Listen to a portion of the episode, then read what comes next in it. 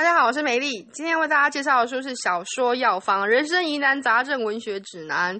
呃，喜有万事问周公。然后，诶，现在有一本，就是如果你不知道你现在情绪该看什么书的话，它可以给你一个指引的，嗯，处方签的。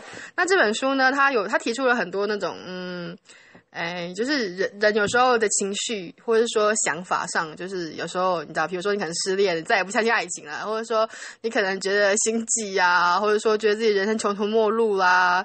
当然还有像是比如说，嗯。心碎啊，存在焦虑啊，老少恋秃头啊之类的这种杂七杂八的问题啊，或者说你讨厌人类啊什么的，然后他都有提出，就是嗯，可以给你参考的，就是呃书，然后它里面有附一段很很轻松、很简单的分享，然后就是。嘿，我觉得阅读是这样子啊，就是如果你看一些很艰涩的句子或专业用语，大家会觉得快吐血。可是如果那个人是用像聊天一样的方式跟你分享一个东西，他就很有趣，而且就是他的他的笔锋是蛮诙谐，然后翻译也翻得非常的好，这样子。对，比如说它里面有一段是讲是如果你失去纯真，OK，他他一样是推荐你一本书，但是他跟你讲说你就哎你就看破吧。反正就失去就失去了，在这里找不回来了，这样你就认命吧，这样。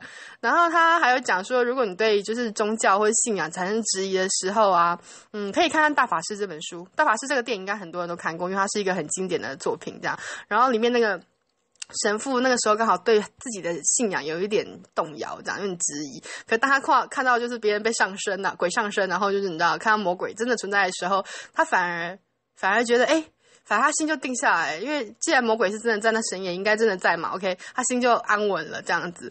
那他提出了蛮多就是故事里面的例子，然后蛮好玩的。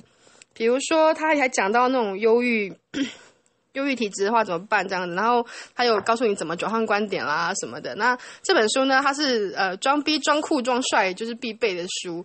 然后其实你也不用把它看完，就是你想看的时候翻个翻个一页，然后对症下药就好啊，对不对？